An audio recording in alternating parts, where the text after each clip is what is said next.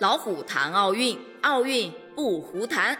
欢迎收听《虎谈奥运夺冠二零二一》，我是主播纸糊的母老虎。在昨天的东京奥运会开幕式之后啊，网友纷纷跑回去重新刷了一遍北京奥运会的开幕式。现在呀，只要你打开北京奥运会开幕式的视频啊，你就会发现，满屏都是二零二一年前来打卡的弹幕啊，真的毫不夸张。满满一整瓶啊！可见北京奥运会开幕式真的是 YYDS 无法超越，对吧？同样无法超越的还有2008年北京奥运会制造的媒体包。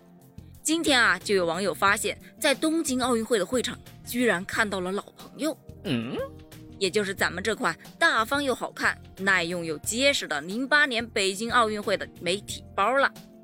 这款媒体包啊，还发生过一件有趣的事儿。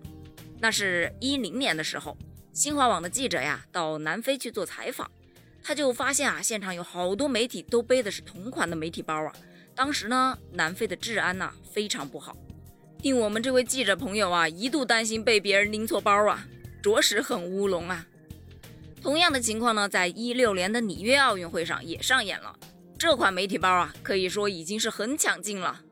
记者朋友们呢，纷纷感慨说：“二零零八年北京奥运会的媒体包真的是惊喜又惊晒，惊拉又惊踹，简直太好用了。”所以啊，今天在东京街头又看到我们的老朋友，网友们就纷纷表示：“这个 logo 又潮又好看，怎么都不过时。”这届奥运会用完了，回去洗洗，下届奥运会还能接着用。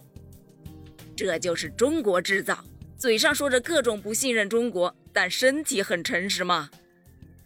你的背包背了十年还没烂，有没有想唱的感觉呢？除了这款背包啊，奥运赛场上还将出现多种中国制造，比方说像红双喜的乒乓球啦，张孔的杠铃啦，瑞豹的自行车啦，还有柔道场馆的地垫啦。哎，中国出品必属精品。大家呀，敬请期待吧。